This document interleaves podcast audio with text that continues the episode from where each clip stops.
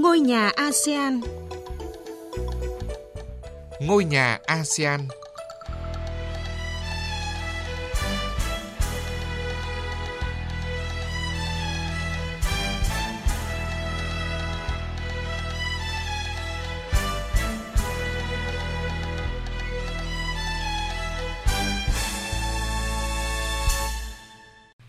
Kính chào quý vị và các bạn. Chương trình Ngôi nhà ASEAN hôm nay sẽ có những nội dung chính sau đây.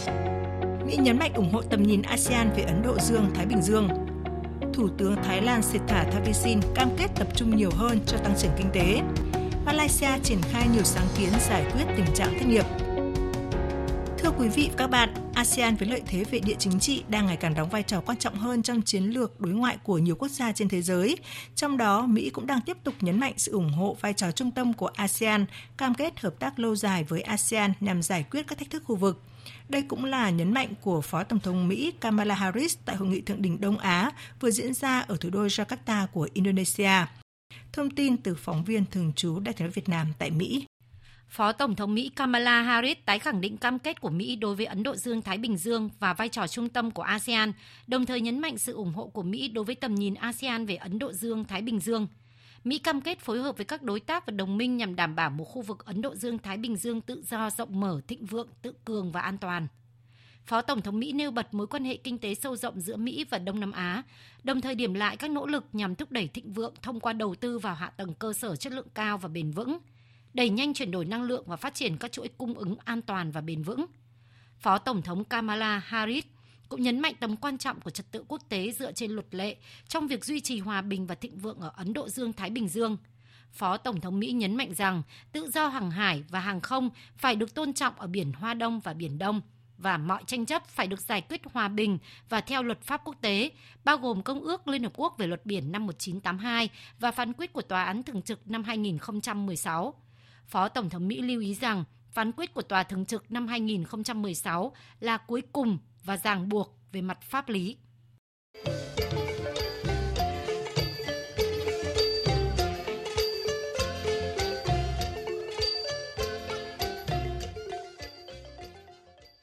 Mời quý vị và các bạn tiếp tục theo dõi chương trình Ngôi nhà ASEAN hôm nay. Thưa quý vị và các bạn, phục hồi kinh tế sau cú sốc từ dịch COVID-19, thúc đẩy phát triển theo hướng bền vững đang là một trong những mục tiêu hàng đầu của các quốc gia ASEAN.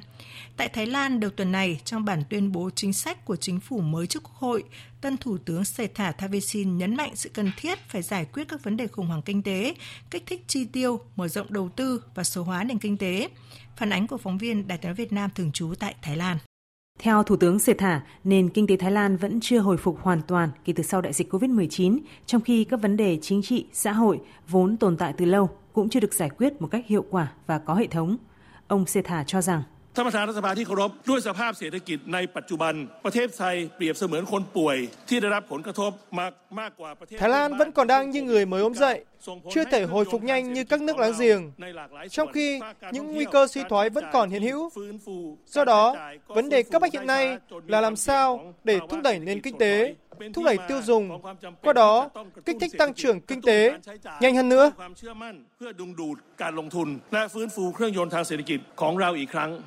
Thủ tướng Sệt Thả nhấn mạnh sẽ thực thi các biện pháp cấp bách như kích thích kinh tế trong ngắn hạn và nâng cao năng lực dài hạn cho lực lượng lao động nhằm giải quyết các thách thức mà Thái Lan đang phải đối mặt như tăng trưởng chậm, xuất khẩu sụt giảm và nợ hộ gia đình cao.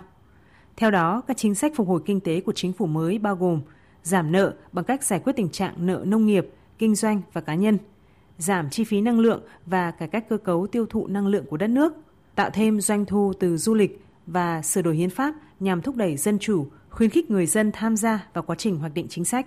Thủ tướng Sệt Thả cũng trình bày các biện pháp nhằm nâng cao chất lượng cuộc sống và tăng thu nhập cho người dân như thúc đẩy ngoại giao kinh tế, phát triển công nghệ số, hợp tác công tư và đầu tư vào cơ sở hạ tầng. Đối với quân đội, chính phủ mới có kế hoạch chuyển đổi hình thức nghĩa vụ quân sự bắt buộc sang tự nguyện, tinh gọn lực lượng vũ trang, nâng cao năng lực huấn luyện và sức mạnh quân sự dựa trên vai trò hiện tại và tương lai. Về chính sách xã hội, chính phủ sẽ tích cực ngăn ngừa các tệ nạn ma túy, chỉ thúc đẩy việc sử dụng cần sa cho các mục đích liên quan đến y tế và sức khỏe, cải thiện dịch vụ chăm sóc sức khỏe, thiết lập một xã hội công bằng, giải quyết các vấn đề môi trường như ô nhiễm bụi mịn PM2.5. Thủ tướng Sethar cũng nhấn mạnh cam kết xây dựng một chính phủ liêm chính, minh bạch và trung thực, nỗ lực quản lý tài chính hiệu quả và thu thuế tốt hơn vì lợi ích quốc gia cũng như lợi ích của người dân.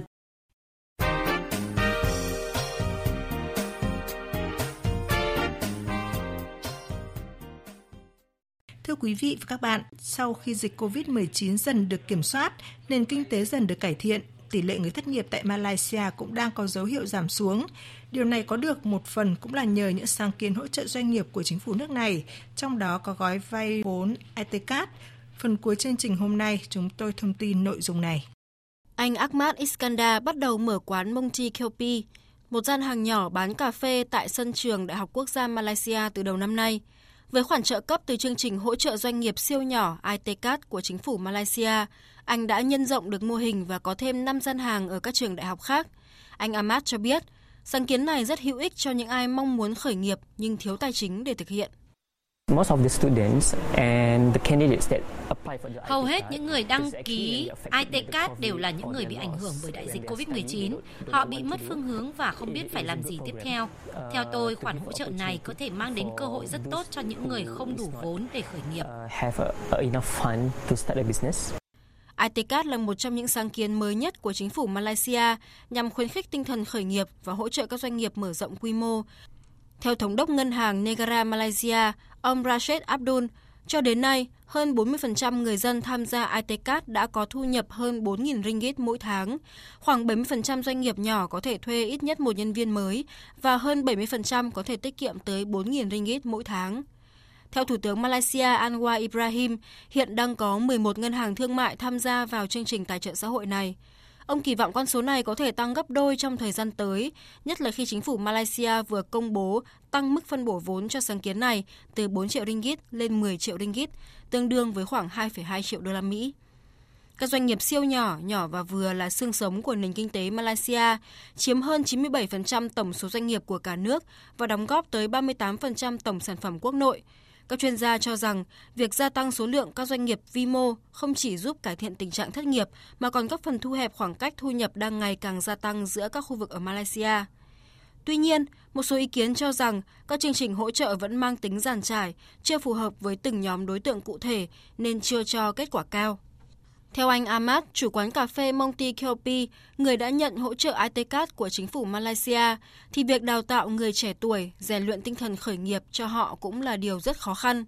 Công việc không đơn giản chỉ là cung cấp một khoản vốn cho họ. Còn ông Noor Aslan Ghazali, Giám đốc Học viện Phát triển Bao trùm tại Malaysia, cũng cho rằng các khoản hỗ trợ đưa ra đều phải hợp lý, không thể chỉ vì ai đó nghèo mà chính phủ ngay lập tức có khoản trợ cấp cho họ. Chúng tôi muốn giúp đỡ họ không chỉ trong ngắn hạn mà làm sao để tự họ có thể tìm được việc làm và thoát nghèo. Chúng tôi không nhìn vào thành tích bao nhiêu người được hỗ trợ mà nhìn vào quá trình người dân có thể phát triển nhờ những hỗ trợ từ chính phủ. Theo số liệu của Liên đoàn Người sử dụng lao động Malaysia, Quốc gia này có thể có tới 60.000 người bị mất việc làm trong năm nay, gấp đôi mức trung bình hàng năm trước đây. Do đó, Malaysia cần tích cực đẩy mạnh các khoản trợ cấp như ITCAT, nhưng các hỗ trợ này cần đi sâu hơn vào nhu cầu của từng nhóm đối tượng cụ thể để có thể đạt hiệu quả cao nhất. Những thông tin vừa rồi đã kết thúc chương trình Ngôi nhà ASEAN hôm nay. Cảm ơn quý vị và các bạn đã chú ý lắng nghe. Xin kính chào và hẹn gặp lại.